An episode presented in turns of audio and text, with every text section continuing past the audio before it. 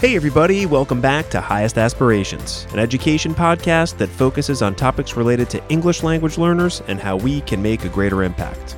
Highest Aspirations is brought to you by Ellevation Education, your partner for EL program management and instruction. I'm your host, Steve Sofronis. This episode is part of a series profiling our Ellevation Take the Pledge scholarship winners.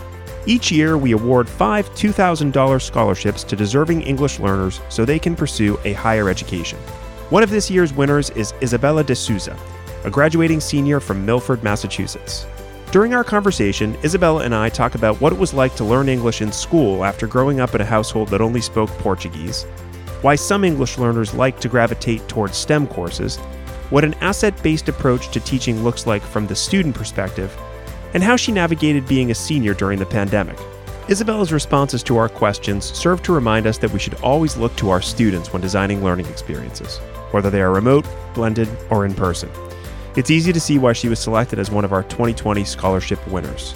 If you'd like to find more information or contribute to the podcast, check out our distance learning page at distance.ellevation.com.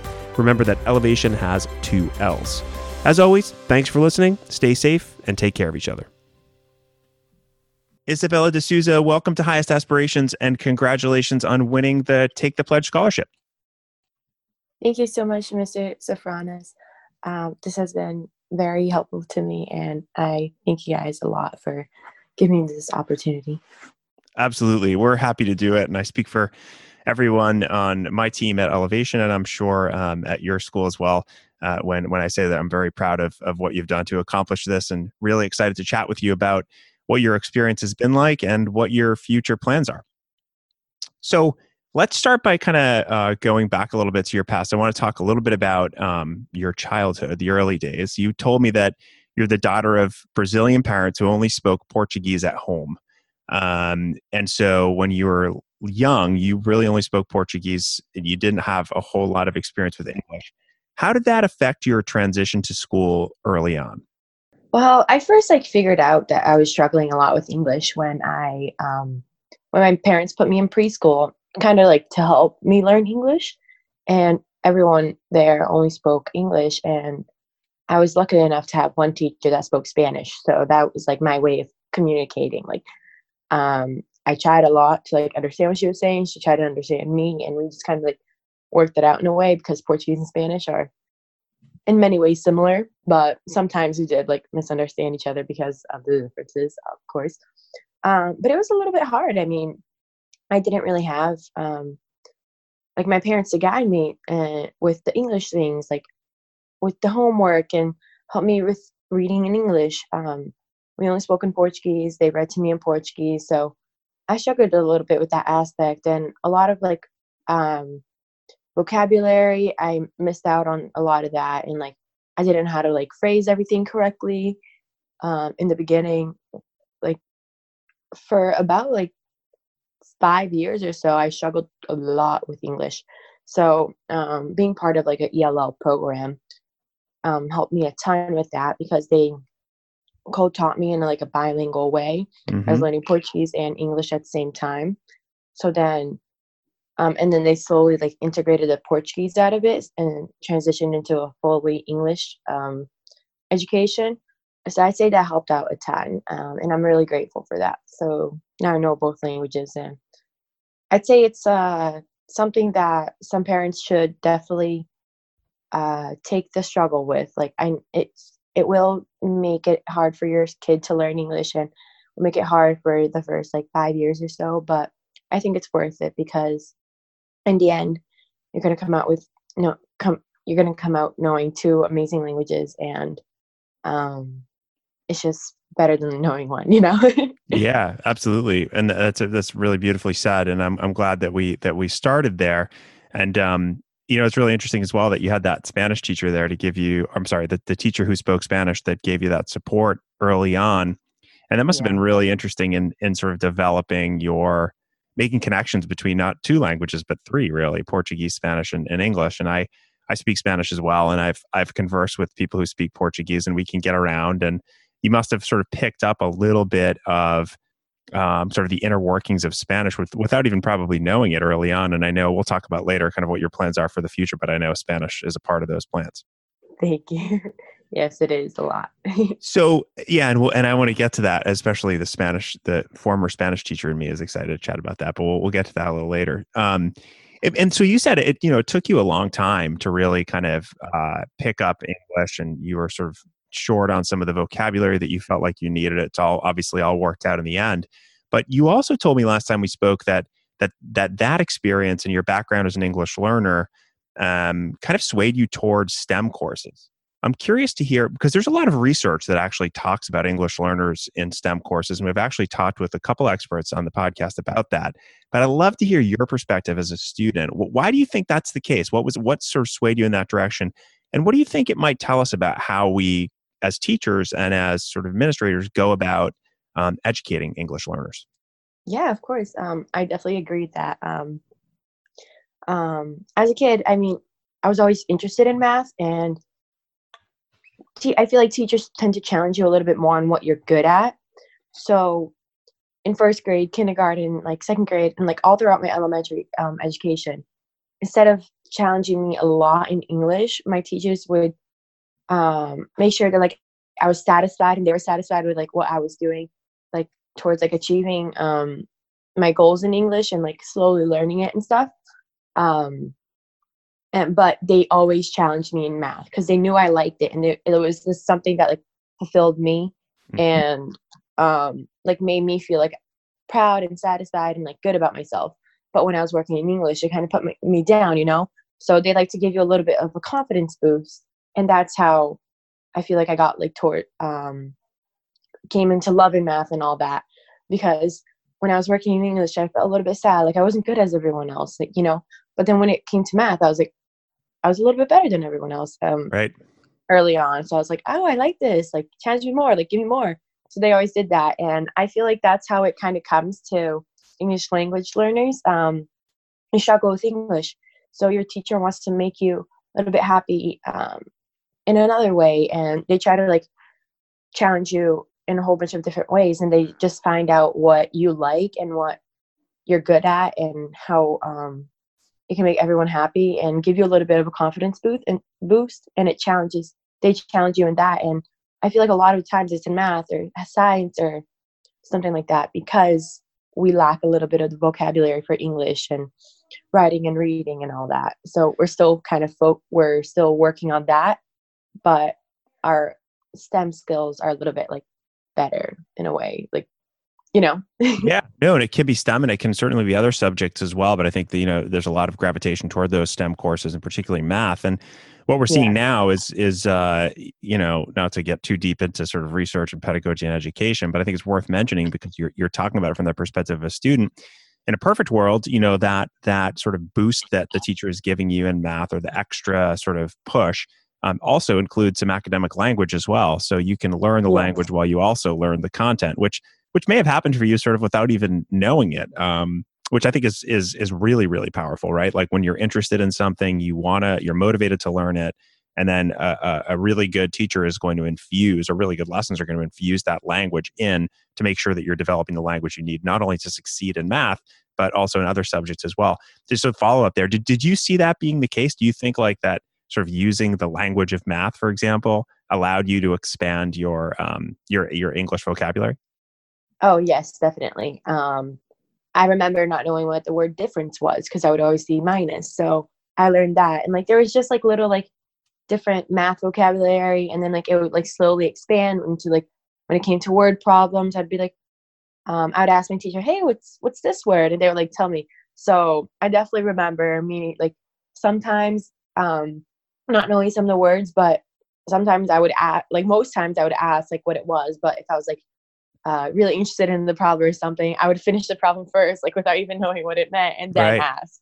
Um, because I was like so like um, in awe of like math and all that for some reason. well, so I would imagine I would imagine that some of your challenges, uh, and correct me if I'm wrong, but some of your challenges were probably not math related, but were vocabulary related when looking at word problems. Like you just mentioned, difference versus minus. That's a great example. I mean, how can you solve a problem if you don't know that language? So they go hand in hand, right? Definitely. that's, that's super interesting. Um, let's get back to to to sort to the language piece. I mean, I'm curious about you're about to you've just graduated from from high school in a very strange year, which we'll talk about later as well. Um, eh, how do you feel about now being sort of a well-rounded, you know, multilingual person? And what advice would you give to someone, whether it be an English learner trying to learn English or uh, sort of a, a, a tr- traditional student looking to learn a foreign language, what advice would you give to someone trying to learn another language, having having been through that in a variety of different ways? Um, I'm definitely really grateful for being a multilingual person. Um, I wouldn't give it up for anything. Um, I wish I knew more languages, honestly. you have um, time. You have time. Yes. so I I love the idea of knowing a different culture, of knowing a different language, not being only able to speak to Americans or people who know English. You know, um, I like being able to speak to uh, Brazilian people and people from Portugal and um, other people who speak Portuguese. And and now um, after like my high school career and all that, and working a lot on my Spanish, being able to speak with people from Spain, Mexico, Cuba, you know, um, I think it's really incredible the things that you will learn from other cultures and stuff. And it's something that I'm really um, happy that I can do. And definitely want to improve it. And i would i hope that everyone has the ability to like learn a second language at least another language you know and just become more of a well-rounded person. I think it makes you um, understand the world a lot more knowing a different language and cultures and all that. So um, my advice for someone looking to learn another language or struggling to learn a current language is don't give up. Stay with it. I know it takes time and focus and a lot of like hard work um, but just immerse yourself in it. Listen to podcasts in it like listen to music in it. That's how i love learning spanish listening to music in it. Just talking to other people you find out a whole bunch of stuff. Maybe take the take five minutes and read like a news article and in that language and if you don't know some of the words look at look them up. Like slowly if you take at least like 15 minutes time like 15 minutes a day you will learn it eventually especially like listening to people like learning how to like pronounce other things and just like truly immersing yourself in it if you could travel to it um to one of the countries that speak that language do it because it will help you a ton you will learn mm-hmm. the culture um, by talking to other people you will learn a lot of um oh i forget how to say it but like ways that those countries speak because every dialect every yeah different dialect yeah dialects yes. Yep. um, every country has like a little different dialect and way to pronounce certain things. Like they don't all use a word um, the same word for a fruit or a bowl or something like that. Like there's something there's very little um, changes in some countries between some countries. So by traveling to it or listening to like music Spanish from Spain and Spanish from Mexico, and just kind of like truly um, dipping your toes in like every single area possible, you'll become like more of a well-rounded person um, learning that language, and it'll eventually it will like make it easier for you to learn it, and you'll just you'll be like, oh my gosh, like I learned so much, and you just continue doing it. What I also really like to do is watching um, TV shows in Spanish so I can learn it and um, I put the Spanish subtitles too. So they're speaking Spanish. I have the Spanish subtitles, and if I don't know the word, I'll pause it real quick right. and like search it up or something, or I'll try to like figure it out because I feel like that it all helps a ton. So it's what I love doing. Um, I find it very interesting. You're like drawn into something. It's what you like doing. So focus on that, and you don't have to necessarily read like a ton if you don't like reading or writing, but right. make sure you learn it. You know. Yeah, and find what works for you. I mean, I love the idea of, you know, uh, we talked earlier about like just infusing language into content in school, whether it be math or other classes. Well, it's the same thing. If you're interested in a certain show, maybe you want to watch, you know, you've you've you've already watched, I don't know, I'm just an example, The Office or whatever. You know, you've gone through that whole thing in English and maybe it maybe you just kind of say, "Hey, I'm going to watch this again in Spanish" and just kind of go through it and uh, and do something that you enjoy. And it doesn't have to be The Office. I don't know why that came to my mind. It could be anything. And um, and and that's that's a great way to do it you know and you also mentioned i think something that's really really important that a lot of people don't think about and that is that that learning another language does make make you a more well-rounded person and the aspect of the culture um, is is so crucial and i think good language teachers are constantly bringing in components um, of the culture whether that be historical or pop culture or whatever the case may be to captivate people's interests but you know the, the mm-hmm. last thing that i'll mention there that, that you said that i think is important is it doesn't just come to you you know it does require commitment it's like exercise um, you know you're not going to see results for a while and you have to stick with it and it's discipline. So but the more you can find fun things to do uh, the the the better you are. So um, all good points. And i know and we'll get this i know that you you your sort of uh, um, trajectory is toward the uh, the medical field but based on everything you said i think you also have a future uh, as a language educator if that's something that, that you're interested in. Um, okay let, us um let's transition a little bit. I, I want to i think it would be kind of a, a, missed opportunity if we didn't talk a little bit about um, what your experience has been like as a senior during this this pandemic. Um, you know w- were there any lessons that you feel like you learned that you'll carry with you um, as as you transition into what might be an uncertain fall as well i mean how, how do you where do you stand on all of that yeah um in the beginning, I was just kind of like, I kept on shutting it out. I was like, no, that's not to happen. Like, they're not to cancel school for the rest of the year. Like, stop talking crazy. The thing's to blow over in a few weeks. Like, we'll get back to school. We'll still have our senior experience. Like, don't worry about it. And I just like kept on like believing that it would all be okay and like that it would all like go back to normal like instantly, you know? um and i kept like shutting it off. Like i was i was in denial. I was like no like this can't happen to me. Like my my whole entire grade like all the seniors in the world like it's so bad. Um and sad and stuff because like we're la- we're missing a whole bunch of like senior experiences that we've been looking for um towards the, our past like 12 13 years learning um in the english education system the american education education system sorry. That's um right. but it was just kind of like it was kind it was sad. Um i was i was very upset. I was like wow like i'm not ever i'm never going to be able to go back to school with like the 300 kids that i um that were in my grade um plus the other like freshmen sophomores and juniors i'm not to be able to see all my teachers again and like say bye and like have that like goodbye feeling closure of, yeah um, you know that closure um and it was hard at first. Like it was, um, me and my friends were like, a lot of us were in denial. Um, we're, we're like, no, no, no, they'll make, they'll make it okay. And so then I, I was like, I don't want to be, I don't be negative. Like I know like they will do something to make it so that like we kind of get that closure or something. They're gonna, they're, um, the high school and the state, like they're gonna work on something to make us feel better. So then I just kept on like trying changing my mindset from like being like a little bit negative and like down to like being more positive like oh i'll be okay like it'll work out so i feel like it definitely like taught me like how to be patient and look at outcomes differently if you don't have to focus on the negative like yes you didn't get your high school experience but now your class is going to be remembered you know right. because you didn't get your high school experience like there's there's a whole bunch of like different um ways you can look at things and i just started doing that and but we ended up getting like a little um, mini parade across town where like all the seniors were in, in the parade with their families and then um, their families are either in the car with them or like friends and family were like on the sidelines like of course like six feet apart and like wearing masks and all that but mm-hmm. Um they were like kind of like graduate um congratulating us and all that so like that was definitely very special and then I heard other people, oh, I hope we get that next year. I was like, no, that's for my class only. Yeah, that's a special no, thing. That's our, that's our, no. that's our, consol- yeah, consolation prize. Yeah. Yeah. so I was like, no, stop it. and um, they're like, yeah, we understand.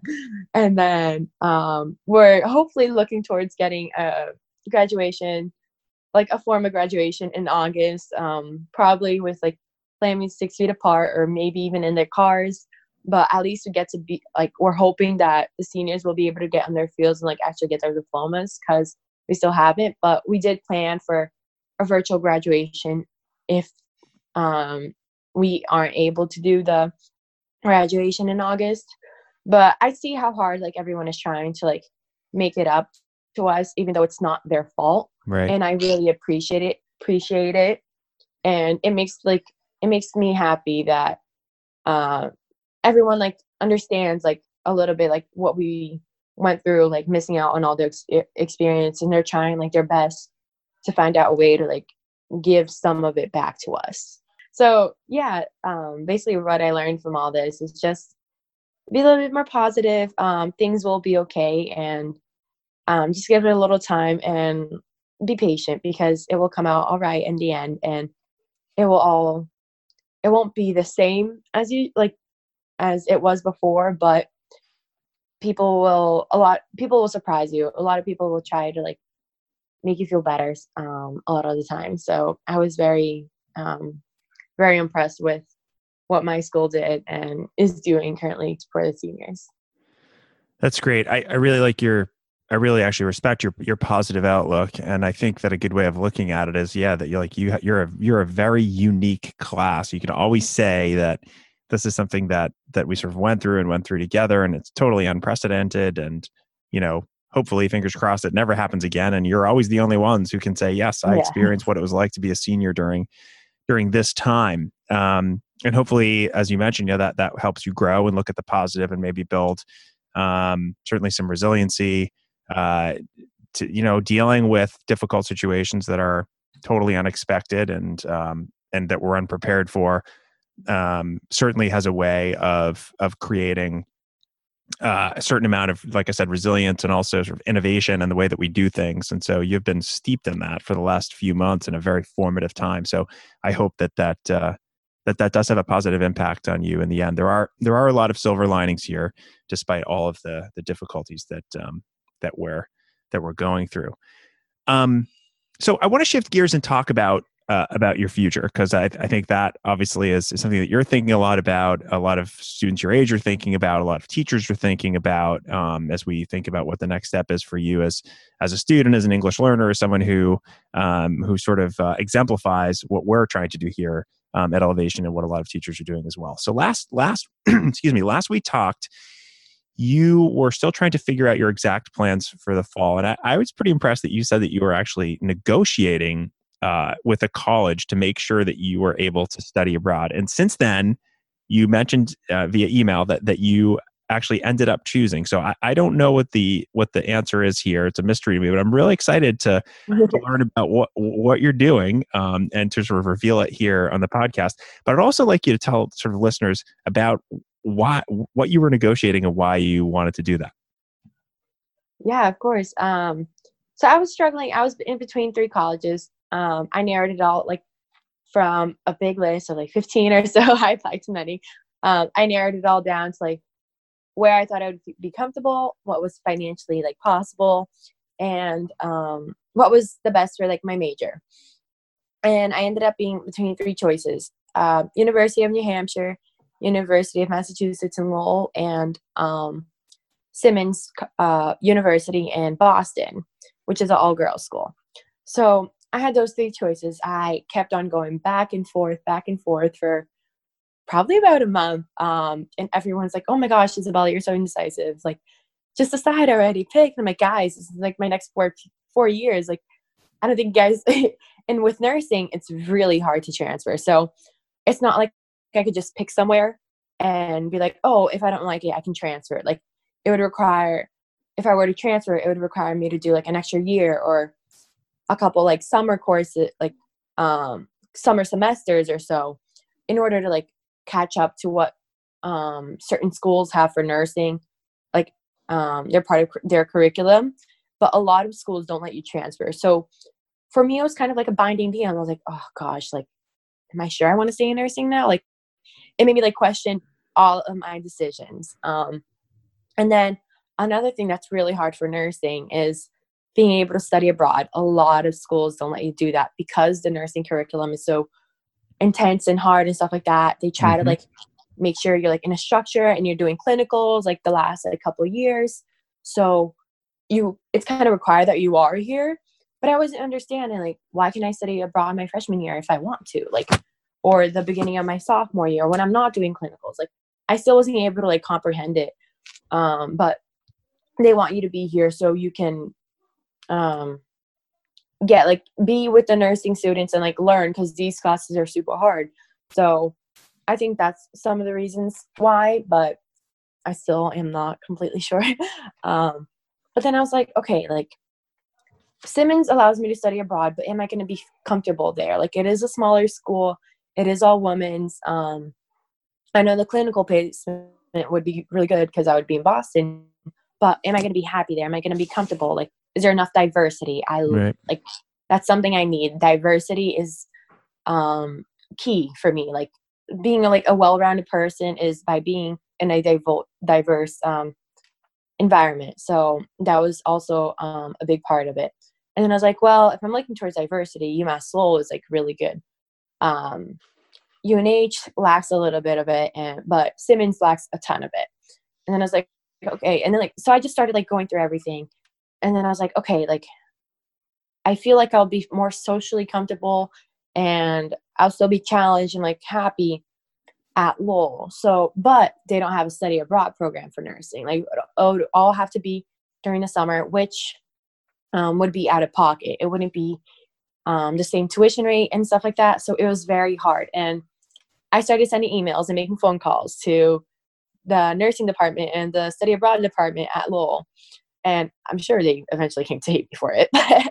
um, I, I was like, hey guys, like um, I was doing some research and I found some things that um, other schools do for um, nursing students who want to study abroad. So I was like kind of giving them ideas and was like, would it be possible? Like I know like um it's it's not just like a yes or no. Like I know it like it has to go through like a whole bunch of people, but do you think it would be possible for you guys to like integrate this into Lowell's curriculum? And I make phone calls to like the director, like the assistant and stuff like that. And they're like, yeah, just send us an email like with your proposal and all that. And I would send them like information, like a whole bunch of information, and they would go through it. They're like, okay, like I can't give you a yes or no question answer, but um, I definitely tell you this that we're gonna try our best to incorporate it into our curriculum now and like give that option to students and um want to study abroad, especially like and but I wanted it. I was like, okay, like I don't want it to be like in Ireland or anything like that. Like obviously, like I would love it to be in Ireland, but I want it to be a Spanish speaking country. Sure. Um, because a lot of people who major in nursing or like in healthcare, like a bio track or something, like are going to pre med track, they want to learn Spanish as well. So right. I wanted that opportunity to be like in a Spanish speaking country so you could improve your Spanish as well. So I was like, okay, like um, you might be looking to one in Ireland. It would it be possible to do one in Spain or um, Peru or Argentina or something like that. And they're like, let's look into it. So then I sent them more information. It was like a lot of um, negotiating as back and um, forth, yeah. A lot of back and forth and stuff like that. And I was really getting like I was coming close to my deadlines. I ended up having to ask for extensions.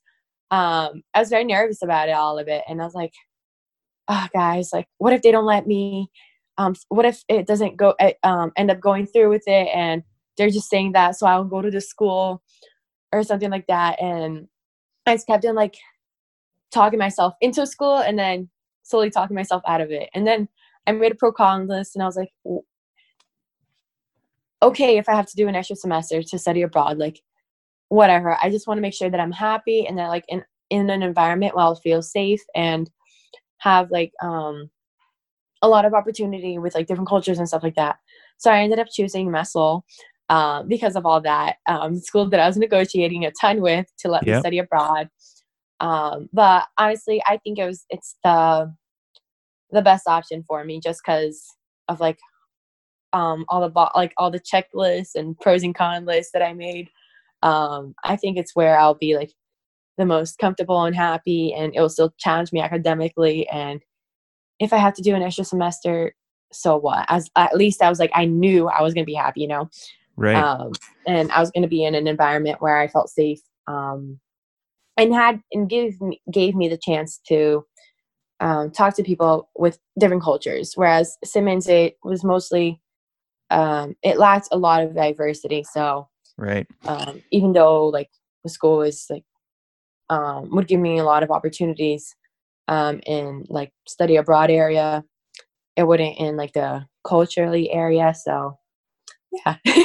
well, I mean, there's a there's I think there's a couple important lessons here. Number one is if you want something, look into it and ask and be be proactive. I mean, you know, a lot of people I was going to say people your age, but people in general are just just don't want to kind of make those difficult phone calls or reach out to people via email who are in sort of director positions. You did that. Um, yes. No, no, no, no, matter no matter what happens, you know where they stand, and they know where you stand. Um, and I think that that's that you know that's a, that's a tribute to you. And also, I love that you you know you made a pro con list. I mean, simple thing, but when you're in the process of that kind of difficult decision making, really sitting down and understanding what your needs are and how, in this case, a college can match those needs um, I think is is is critical. And I certainly hope that UMass Lowell, um, they're lucky to have you. I can say that for sure. And I it sounds like you made the right decision. Um, I certainly hope that they that they think about uh, you know your proposal and what you want to do, and maybe you can send them a snippet of this podcast episode as as further evidence. But I think I think it's oh. great, and if they're listening to students. If they're listening to students, um, regardless of, and, and, if they're even being honest, saying, you know, we can't make yes or no decision right now, I think that's totally honest and transparent. But you know, in some cases, you do that and you put your best foot forward, and you don't even get a response. So the fact that you did um, is a testament to your um, ability to sort of look out for what your needs are. Not only your needs, but your needs represent the needs of many other students. I'm sure there are many others who are looking to do the same thing.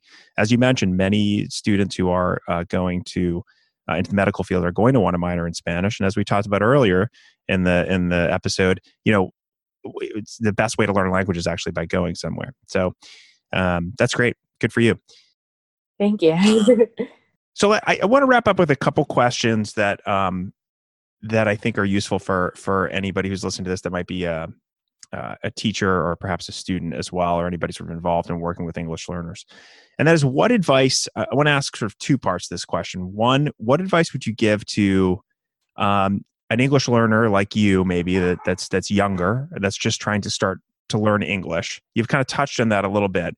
So I guess like the the to me the more interesting part of the question is what advice might you give to a teacher who's working with um, with English learners? So for the students, um, I know we tend to draw away from reading and writing because it's not something we're like we're good at in English. So um, you kind of steer toward uh, against uh, against it and kind of try to like um, not work at it on much. But I strongly urge you.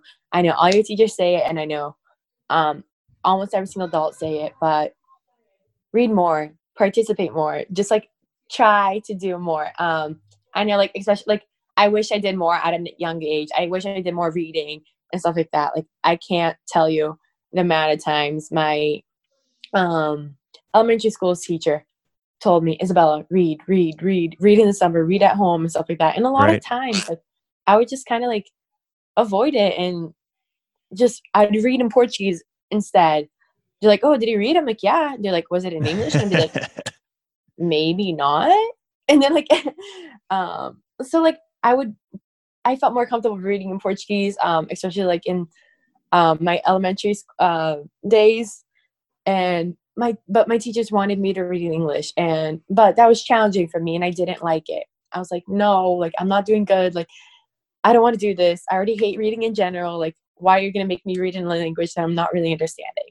Right. But i like i understand like now like after i grew up i definitely understand why they're saying it because it will help you in your vocabulary it'll help you pronounce stuff it'll, it will only help you in the long run it'll help you on your standardized testing it'll help you in high school um, um, knowing how to read faster and stuff like that. Like, there's a lot of timed stuff that um, time testing, like a lot of time components in um, in high school and college, and that's something um, I struggle with a little bit. Like, I cannot read super fast, probably because I did not like reading as a younger um, kid. So, and when I did read, I would read in Portuguese mostly and not in English. So I feel like that definitely like held me back a lot um, from doing more, being able to do more. Like if I had worked harder on it, I would have been able to like achieve better grades or like best better SAT scores or get like you know. So, so it's, yeah, so it's, it's one thing to get advice from a teacher about this or a parent, but advice from somebody like you who's just graduated from high school might be a little bit more powerful. So I'm glad you, I'm Yeah. glad you mentioned it. How about from your perspective as a student? And maybe this is an unfair question. You're not a teacher, we know that, right? But you've experienced it from the perspective of an English learner. What one thing, one piece of advice that you could give to a teacher, like a content teacher who's a math teacher or a science teacher or a history teacher who has five, six, seven, ten English lear- English learners in their class? What what advice would you give to help support them? yeah of course um i'd say spend time with um the the students who are learning english like get to know them a little bit and just work with them like compromise a little bit but make sure they feel like they're making um progress and that they are um getting better because or else they will feel like unmotivated and it won't it won't make them like they'll be like "Ugh, i already suck at this anyways like whatever you know they'll kind of have like that kind of mindset. But if you're like always encouraging them and motivating them and showing them the progress that they've made um, from the beginning of the year to the middle of the year and the end of the year, like, and just always like working with them and giving them a little bit more time, um, it will it will make them feel better and they'll want to learn more. They'll be like, oh, I want to make this teacher happy. I want to, like, I want to challenge myself a little bit. I want to be able to like read this faster or understand what I'm like actually learning uh history. I always struggled with history too because of the English aspect to it. Like a lot of the times it would come like English from like the 1800s and I'm like Yeah, I don't know what that is. Like I I struggle with this English. Like what I don't know what that is you either. doing giving me English alone. from like back then? Like so um and a lot of the times I did require a little a little bit more attention than some students and um by like always asking um vocabulary and stuff like that. So I would just like stay with it like but a lot of the times I didn't want to take time away from like the class. So I would just stay after school with the teacher and work them uh work with them a little bit in order to like know that I um that I was making the progress that I wanted. Even though if the teacher was okay with it, like I always wanted to challenge myself more. So I'd say like as a student to a teacher, just make sure that the student makes uh feels that they are making some progress like challenge them a little bit but not to the point that they feel like they have to give up because they don't know anything. Yeah, make sure they feel safe and um, they're able to come with you with more questions or um, concerns if possible you know? Yeah, I love that part as well, making sure they feel safe to ask questions. And then, you know, you talked a lot about making sure that students feel like they can be they could be motivated and and sort of the the the pedagogical that the teacher speak here would be, you know, when you talk about push them but not too far, that's you know, a productive struggle or zone of proximal development. The teachers listening will understand that. Um, and, and it's great to like read that research and understand what that all that means, but to hear it from a student like you um, I think is is is even more powerful. And I think a lot of what you're talking about is something we talk about all the time here, and that's um, taking an asset based approach to teaching, particularly with English learners. You know, you may not have the language, you may not know the difference between minus and difference, for example, but you Yeah. understand the concept, you understand the math. So that's just that extra push and spending a little extra time and understanding um, where the student's strengths lie, not not just the weaknesses. Right, the strengths are so crucially important. Um, I think that's that's probably a great place for for us to wrap this up. So, Isabella, I want to uh, congratulate you again for winning, uh, for being one of our five winners of the Take the Pledge scholarship. Um, after speaking with you, uh, I can completely tell why you uh, you you you won the scholarship. I'm really proud of you and excited for your next step. And uh, and most importantly, I really appreciate you spending the time um, to chat with us. I hope that people find our our conversation useful and inspirational. I, I know I did. thank you so much um, i lo- have loved doing this um, co- podcast with you and i really thank you a lot for this opportunity. I wouldn't have figured out a lot of this the things that i said um, without having you giving me these questions. So i definitely thank you a lot for that and giving me the opportunity for the scholarship Thanks for listening to Highest Aspirations. If you liked our show, please be sure to join the ELL community at ellevationeducation.com slash ELL community, where you'll find all the episodes of Highest Aspirations and other resources to help educators maximize the impact on their English language learners. Also, let us know how we're doing by writing a review on iTunes or wherever you listen to your podcasts.